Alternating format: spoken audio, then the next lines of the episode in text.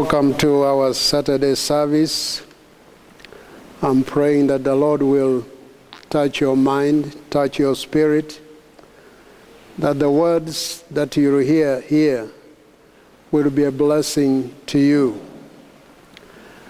I want to say from the very start, I've said it before, the information, the knowledge, the understanding that you are going to hear today is from a book written by Brother Glenn Goodwin.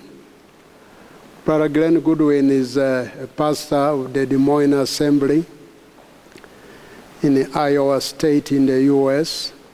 The city is Des Moines, and um, the state is Iowa. And uh, he has been a blessing to us. We are in fellowship, we are in the same fellowship. The Bible says, Give honor to whom honor is due. Lest I take the credit, I would like to say from the very beginning that the information, the knowledge that you are hearing, and you are going to hear, is from his book, Prophecy Concerning the End Time Events. Some of you that have the book, or that are going, or have already read the book, it's just going to refresh your minds. But if you are hearing it for the first time, like many of our young people in our churches, it's going to be enlightening, and I'm sure you will be, pardon me, you will be blessed. And I pray that the Holy Ghost will touch your spirit, touch your mind, that what we talk about here can be a blessing to you. Not like I've already, I've already said, not every one of us is given an insight into the scriptures in the Bible. There are people that God touches above others. And all it takes is just to be humble and to be ready to learn from another servant of God. That doesn't make you an inferior minister. You are just you just do what God has called you to do. So I really appreciate him. And I pray that our churches shall be blessed. We are going to examine the prophecies. We are getting deeper into the message and the time events. We are going to examine the prophecies that apply to the end of Gentile time and the return of the Lord. When we speak about Gentile time, I'm sure many of us know that, but in a case some are not really very sure, if we can turn to Romans, this is, we are living in the times of the Gentiles. It's our time as Gentiles to really work, to really labor, and uh, work for God, win souls to the Lord, build churches, do everything that is necessary to bring the glory to God. It's our time. And uh, when you read here in Romans chapter 11, and I will start from verse 11. I say then, have they stumbled that they should fall? God forbid. But rather, through their fall, salvation is come unto the Gentiles, for to provoke them to jealousy.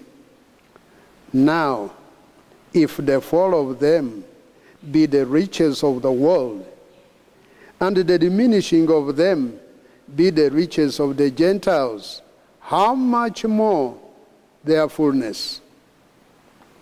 If just their fall, it has been a blessing to us, the Gentiles. How much more when the Lord brings them up. And in verse 12, for I speak to you, Gentiles, inasmuch as I'm the apostle of the Gentiles. Paul says, I magnify mine office. Paul knew what he had been called to do. He was faithful in his call.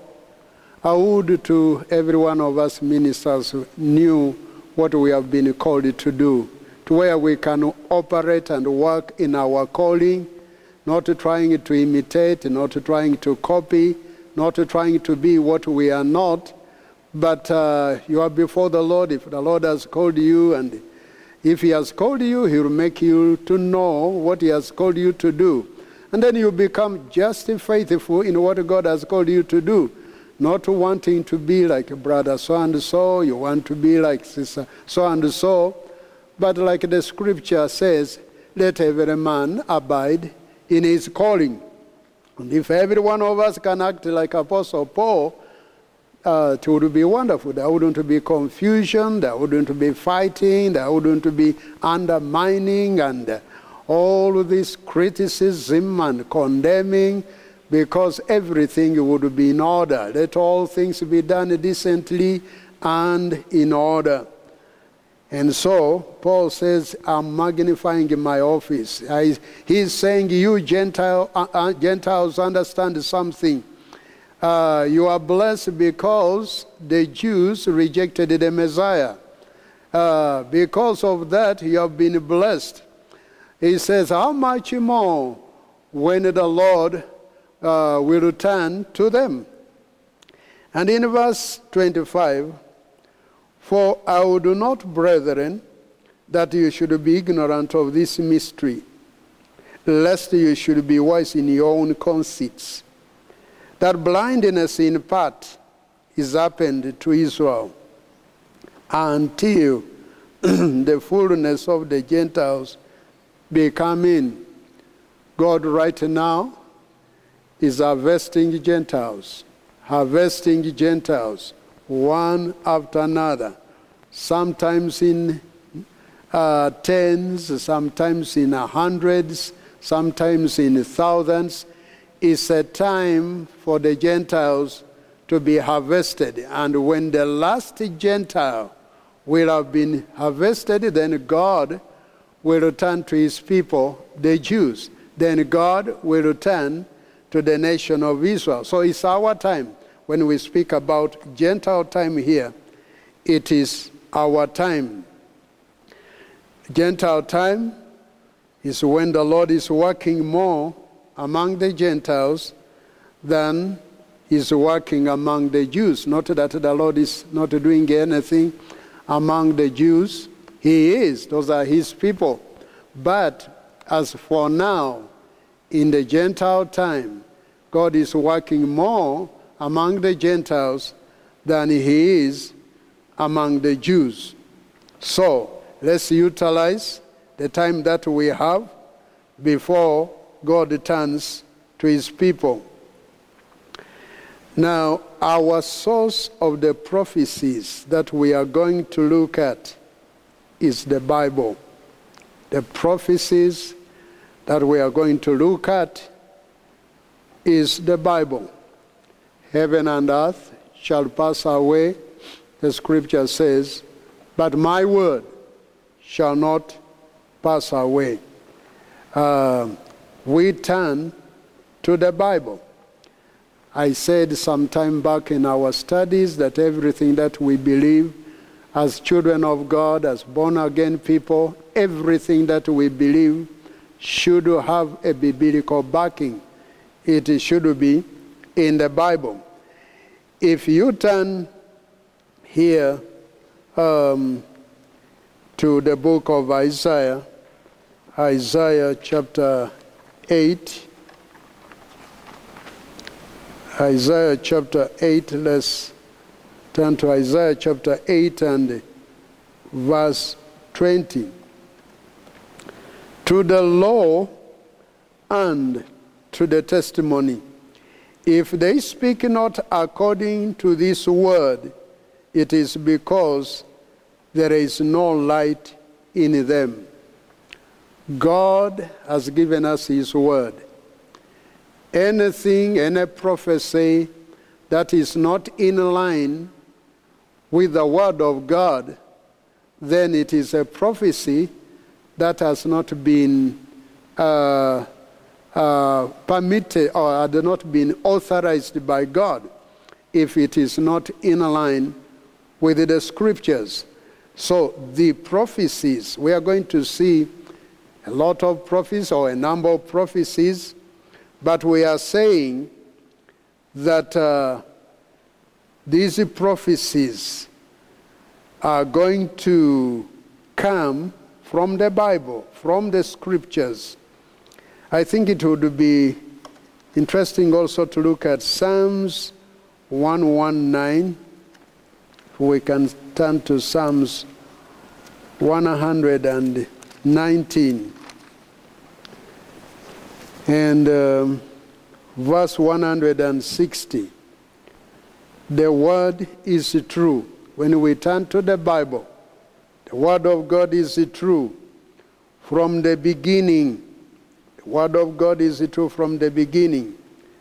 And every one of thy righteous judgments endureth forever. We just wanted to show you that the Word of God, when we turn to the Word of God, it is true. Now, there is a lot of good information, and uh, it would be good for you to take notes and um, uh, imbibe this knowledge in your heart. It will be a blessing to you, like it has been a blessing to us. Approximately one third of the Bible is prophecy. Can you imagine? About one third of the Bible is prophecy. That is interesting. That's why we must look at these prophecies because one third of the Bible, approximately, is prophecy. And again, one fourth of the prophecies have been fulfilled. One fourth, a quarter of the Bible prophecies have been fulfilled. That's why you can ask yourself, do I know those prophecies that have been fulfilled? Do I take a study and look at the prophecies in the Bible? Are there men of God that can stand and uh, show us these prophecies? Are we, uh, do we know them? Or we just uh, read the Bible and uh, we just continue with the life. That's why it is important. It matters where you go to church. If somebody tells you I can go to any church, uh, that is not very valuable. It matters where you go to church. Uh, there are places where you go and nothing like a prophecy from the Bible is examined. Nothing is said. Nothing is talked about. And yet, uh, Christ told his disciples, Unto you uh, it is given to know the mysteries of the kingdom of heaven. We, as the children of God, are not meant to be like non believers to whom Christ spoke in parables. They couldn't understand what Christ was talking about. He could give parables. Did they understand those uh, parables? They didn't. So there are prophecies in the Bible. And when we say approximately a third of the Bible is prophecies, we must know these prophecies. What are these prophecies? And when it says, when it, we say that uh, a quarter of the Bible prophecies, of those prophecies that have been given, have been fulfilled, which are those that have been fulfilled? Which are those that are not yet fulfilled? That's why I continue saying it matters where you go to church. Don't just enter any church where the doors are uh, open, just as it matters where you go to school. You don't just go to any school that has opened its doors. Welcome, welcome, welcome. This is a school. But will I benefit? Will I pass if I'm in that school? Will I attain my vision? And so it's not just a matter of attending a church. Am I being informed? Am I being uh, instructed? Do I know more about God every other day? Oh, I just enjoy praising of God, which is wonderful. Just enjoy rejoicing before the Lord, which is great.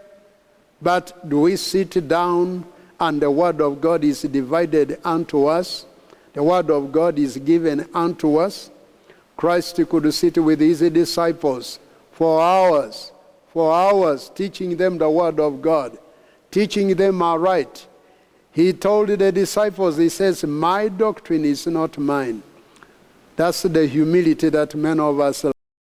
He didn't say, I, have, I want to be original. I want to be myself. I want to be me. I want to be me. I don't want to be somebody. When Christ came, he was very clear.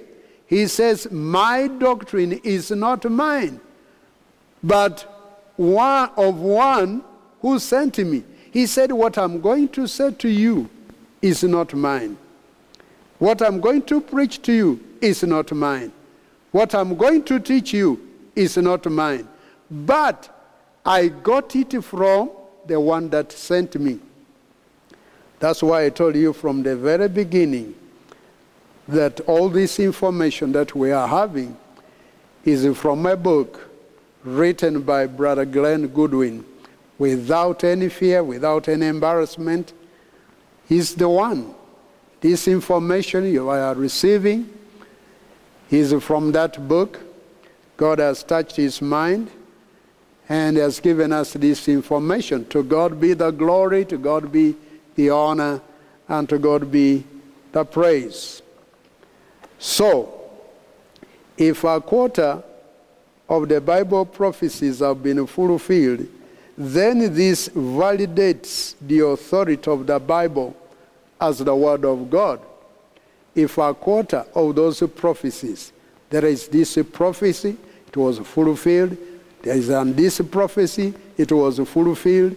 There is this prophecy, and it was fulfilled, fulfilled. Then this validates, this makes the Bible to be genuine to be true, to be the true word of God. Because the prophecies that are written therein have been fulfilled. And so, this validates the authority of the Bible as the Word of God. Now, three quarters of the prophecies that God has given to us three quarters, three fourths, three quarters of the prophecies that God has given to us pertain to the end time events. My God. Can you imagine? Three quarters of the prophecies that God has given to us pertain to the end time events. In other words, it's important for us to know the end time events.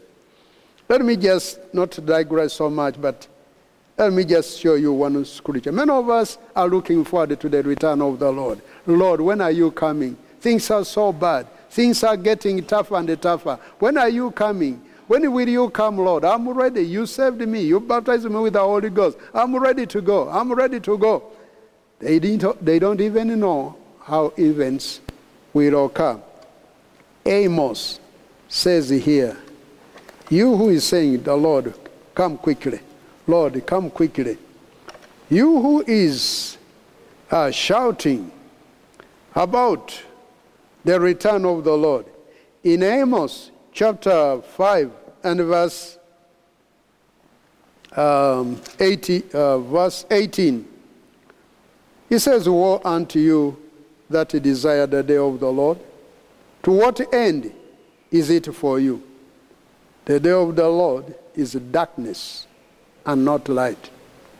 My God, we desire, every one of us, we have been looking forward and we continue looking forward to the return of the Lord. But to what end is it? We must know that's why we cannot just joke with our lives. We cannot just live the way we want to live. We cannot just relate to one another the way we want to relate to one another. The Bible is clear, the scriptures are clear. We cannot relate to servants of God the way we want to relate to servants of God. The, the way uh, the Word of God is clear, it has given us instructions how to relate to each other, to one another, how to relate to the state, how to relate to the people that are not Christians, how to relate to the servants of God and how to live our lives, how to eliminate sin from our lives, how to crucify the flesh, how to relate to the world. And you are just living in the world, you are a child of God, you are born again, baptized with the Holy Ghost, probably even in the body of Christ, but you are just living your life, and somehow, when is the Lord coming? You are joking, my brother. You are a joke. Uh, you are joking. It's not going to be good for you. It's not. You are living the way you live. You, you don't even come to church. Uh, church for you is out.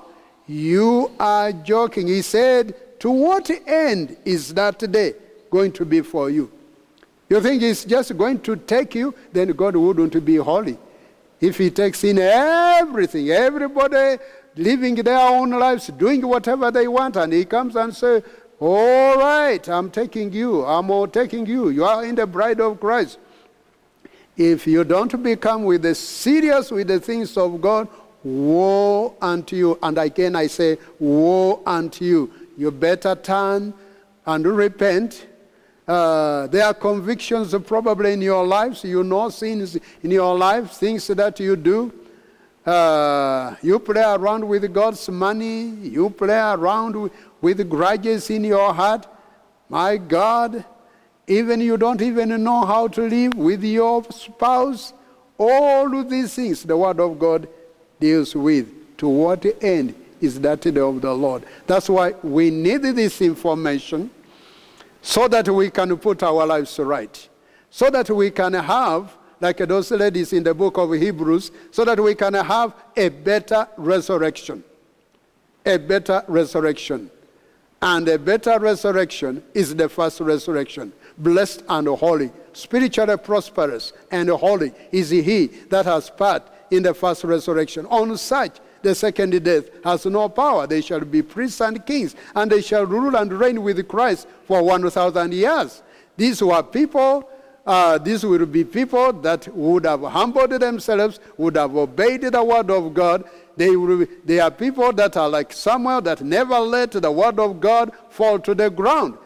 And so if you are just living carelessly and seated and doing nothing for God, not working for God, not doing anything for God, and you just say, I'm just waiting. I'm just waiting for the Lord to come. I'm just waiting for the Lord to come for me. I'm a bride member. I'm going to be in the bride. You are just joking. That is wishful thinking.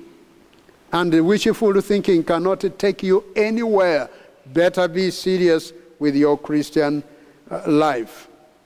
And so, we said three quarters of the prophecies that God has given to us pertain to the end time events. Then, we have a lot of numbers here. There are at least 333 prophecies. 333 prophecies. Three 3, 3, 333 prophecies concerning Christ in the Old Testament.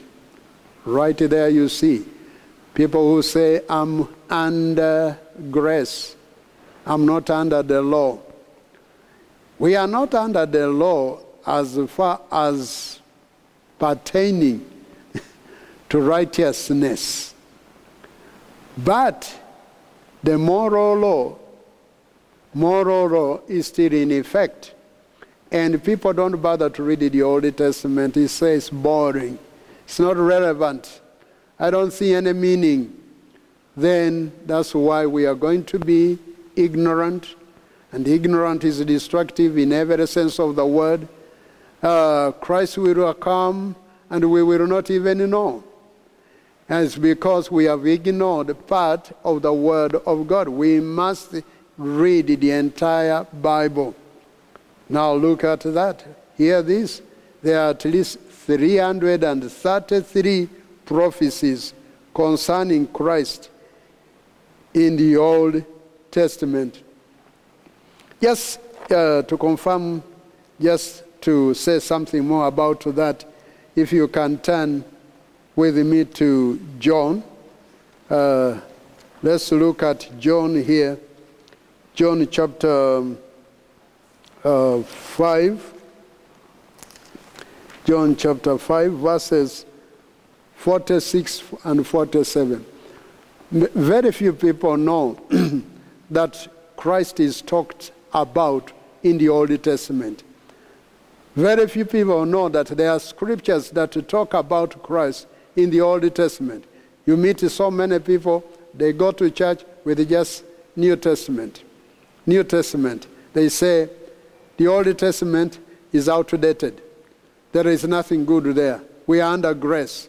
We are not under the law. We don't follow the law of Moses. We are under grace. My God. Didn't, uh, doesn't the Old Testament say, uh, thou shalt not steal?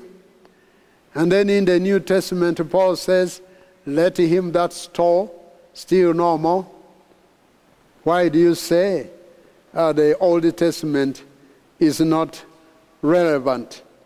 And so here in the book of John, chapter 5, verses 46 and 47, for had ye believed Moses, you would have believed me, for he wrote of me. Do you see Christ is even in what Moses wrote? Christ. Moses wrote about Christ. In the Old Testament, we have the first five books of Moses. And Moses wrote about Christ. That's why Christ is talking and he's saying, For had ye believed Moses, had you read the old the Torah, had you read the Torah, you would have believed me. For he wrote of me. That means we must read the entire Bible. But if you believe not his writings, if you don't believe the Old Testament, and you say it is not relevant. How shall ye believe my words? He says, My words agree with what Moses wrote. If you don't believe what Moses wrote, how will you believe my words? Because Moses and I, Moses and Christ are one. Moses and Christ are one. You cannot believe one and leave the other. They are one. That's why he's saying, if you don't believe what Moses wrote, then how are you going to believe my words? In other words, Christ was saying, Moses and I are one. We are in the same mind. So it's important to study the entire Bible. It's important to study the scriptures of the Old Testament.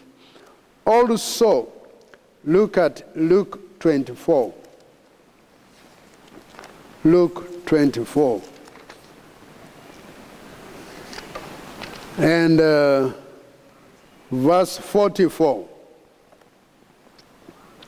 And he said unto them, These are the words which I spake unto you, to these disciples that were uh, on their way to Emmaus. Uh, I spake unto you while I was yet with you, that all things must be fulfilled, which were written in the law of Moses.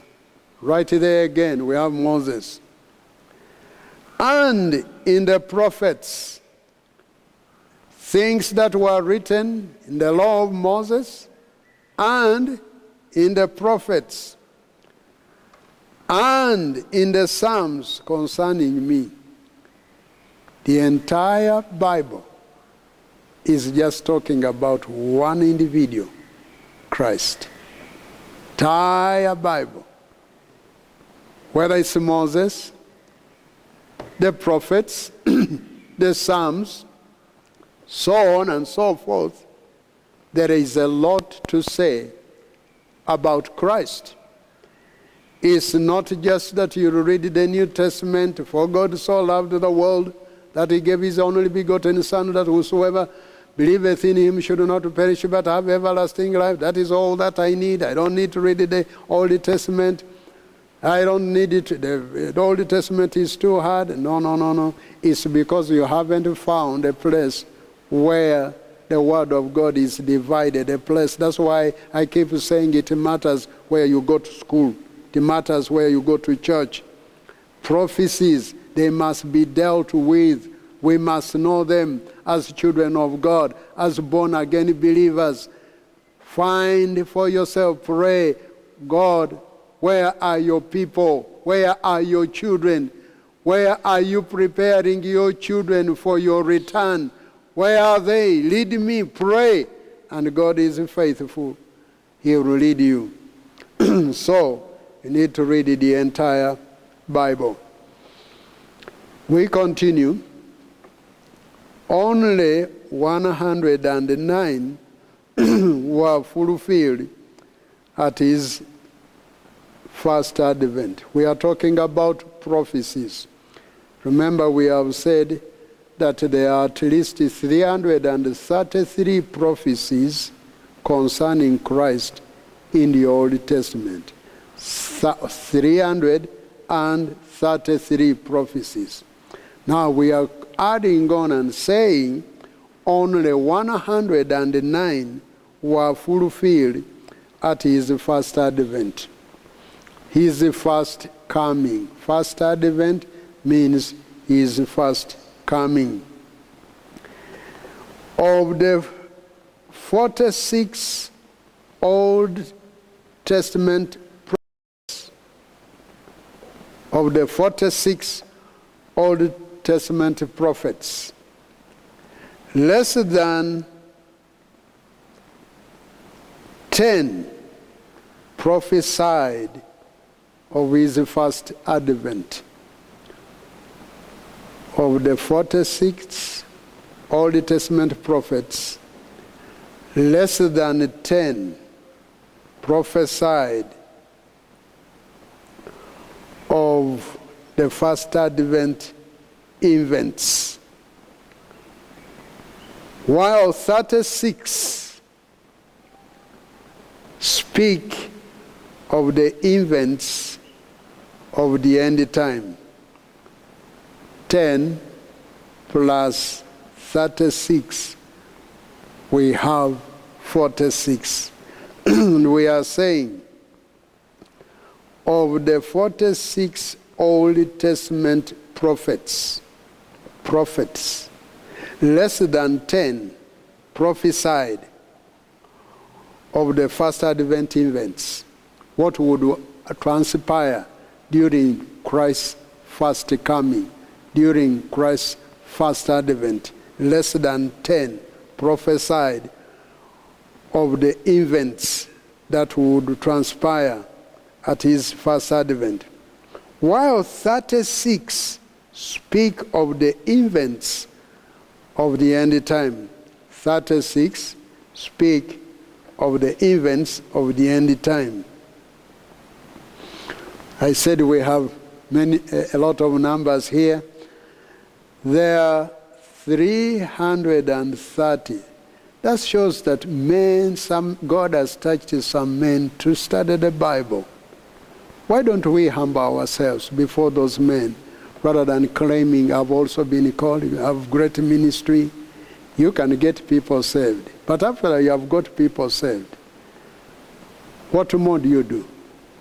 Are you able to prepare those people for the return of the Lord? Or the next thing is to get them rich, to get them prosper. Do you, do, do you go beyond that and prepare? Not every person.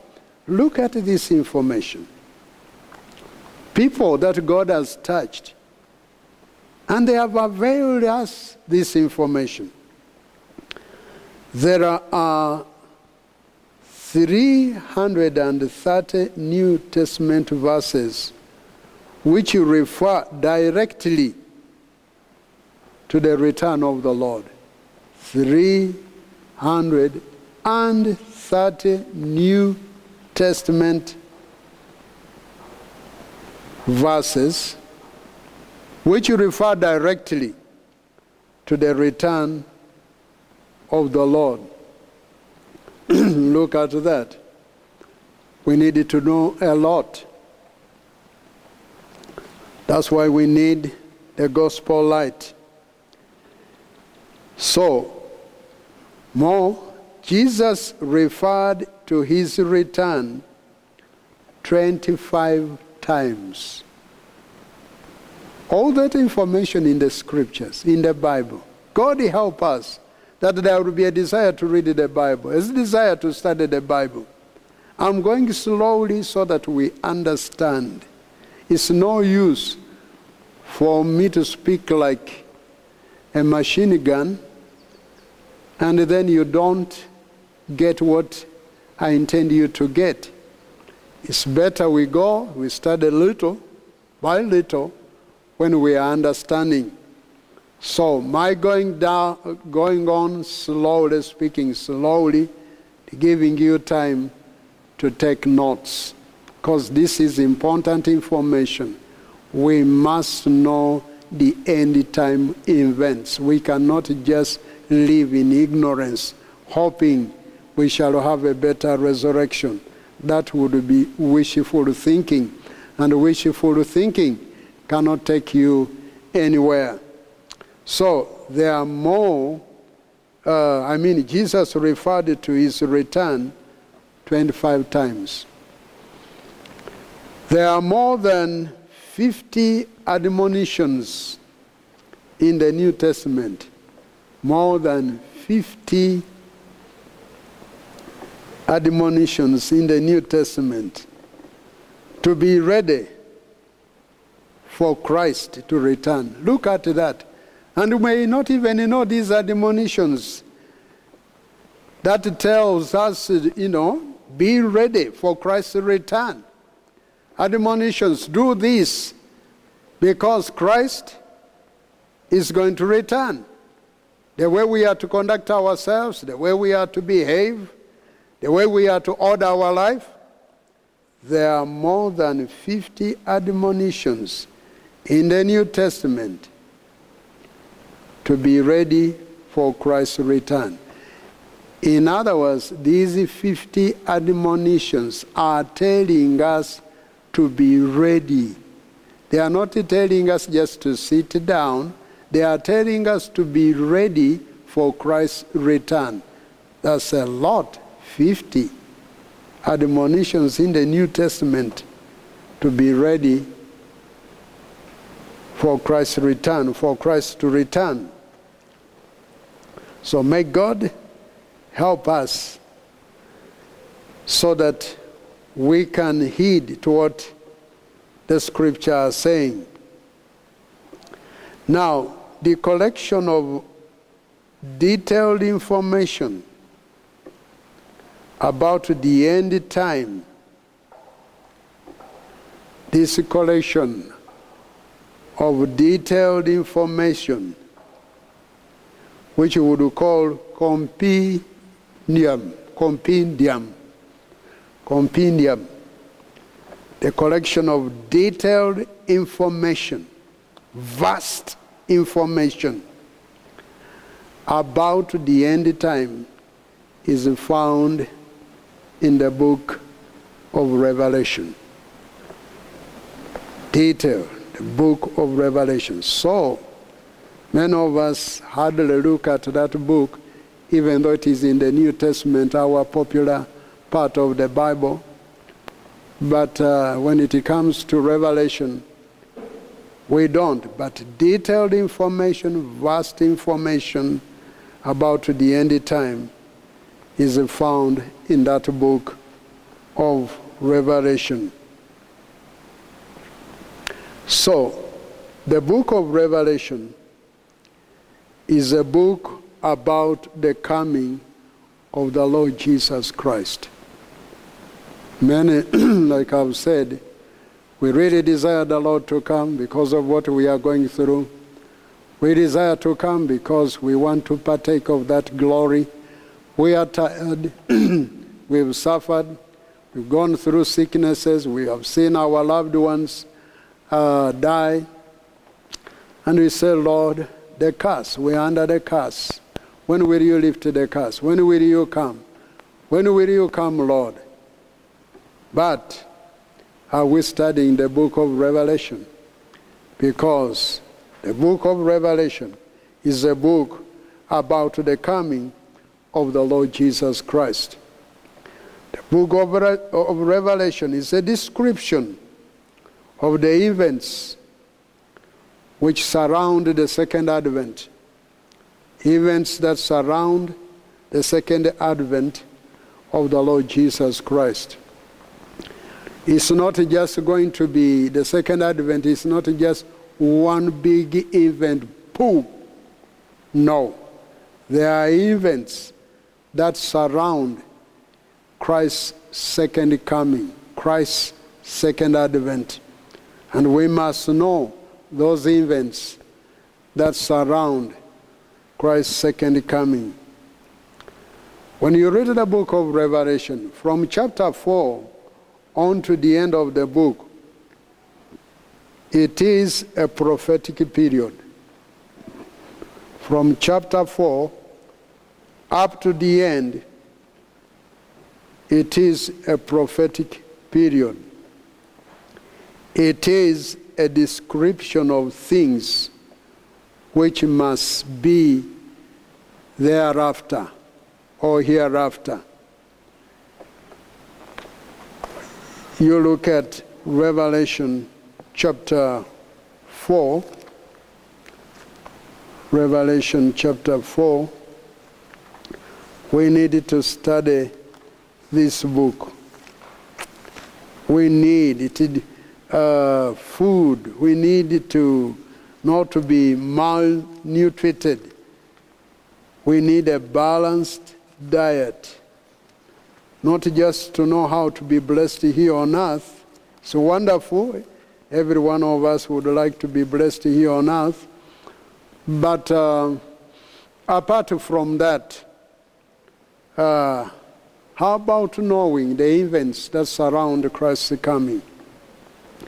So, here in Revelation chapter 1, verse 1, after this I looked, and behold, a door was opened in heaven.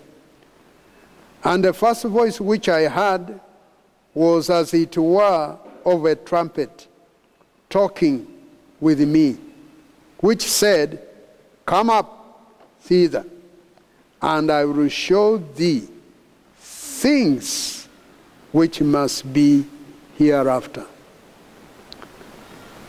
Now, here God, Christ was revealing to his servant John of things that would transpire hereafter or thereafter. And so it is important for us to know these things. And uh, precious things are not got everywhere. You have to look for them. So, as it will be seen, the book of Revelation presents end time events in essentially chrono- chronological order. Chronological order. Will be seen,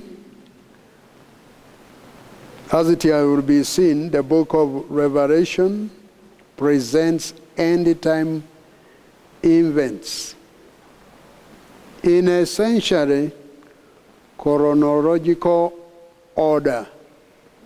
They are not just uh, haphazard, but in sequence. So, like I was saying, from the fourth chapter to the 22nd chapter, the events of the end of Gentile time, the events of the end of Gentile time, like I've said, Gentile time, we are in the Gentile time, are prophetically displayed in sequence.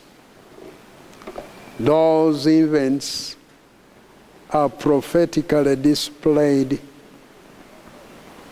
in sequence. That's why we are going to study them. So, the book of Revelation takes all the prophecies of end time events and brings them together in sequence. End time events and brings them together in sequence.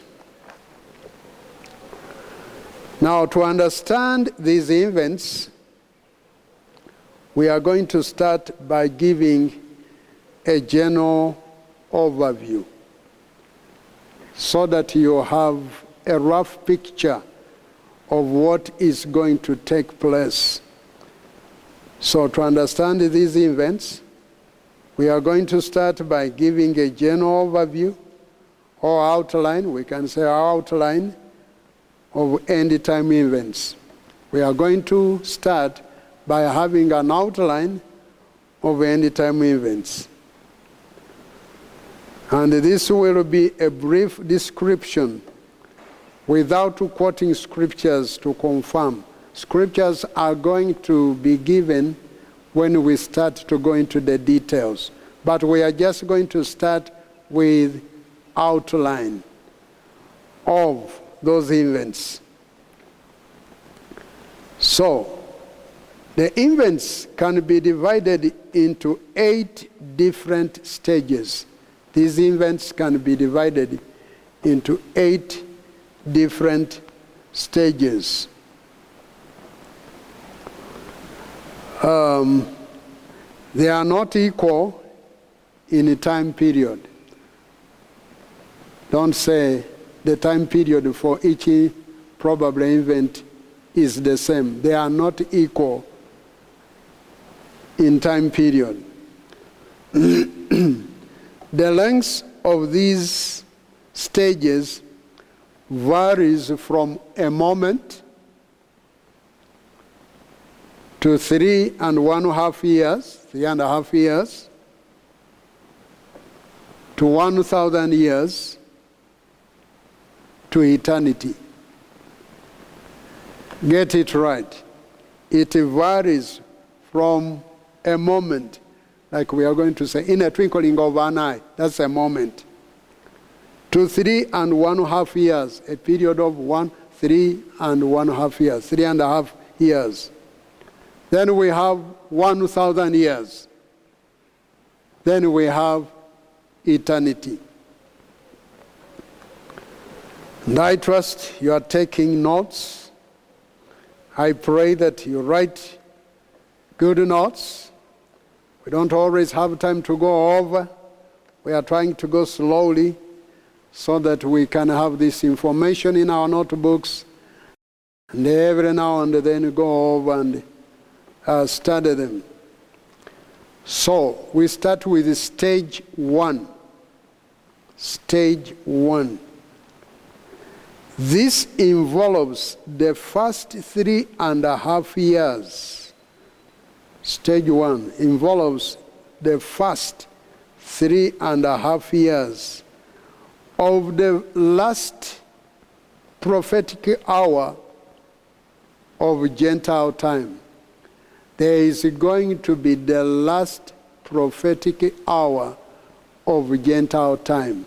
If that prophetic hour is seven years, then stage one involves the first three and a half years of the last prophetic hour of the Gentile time.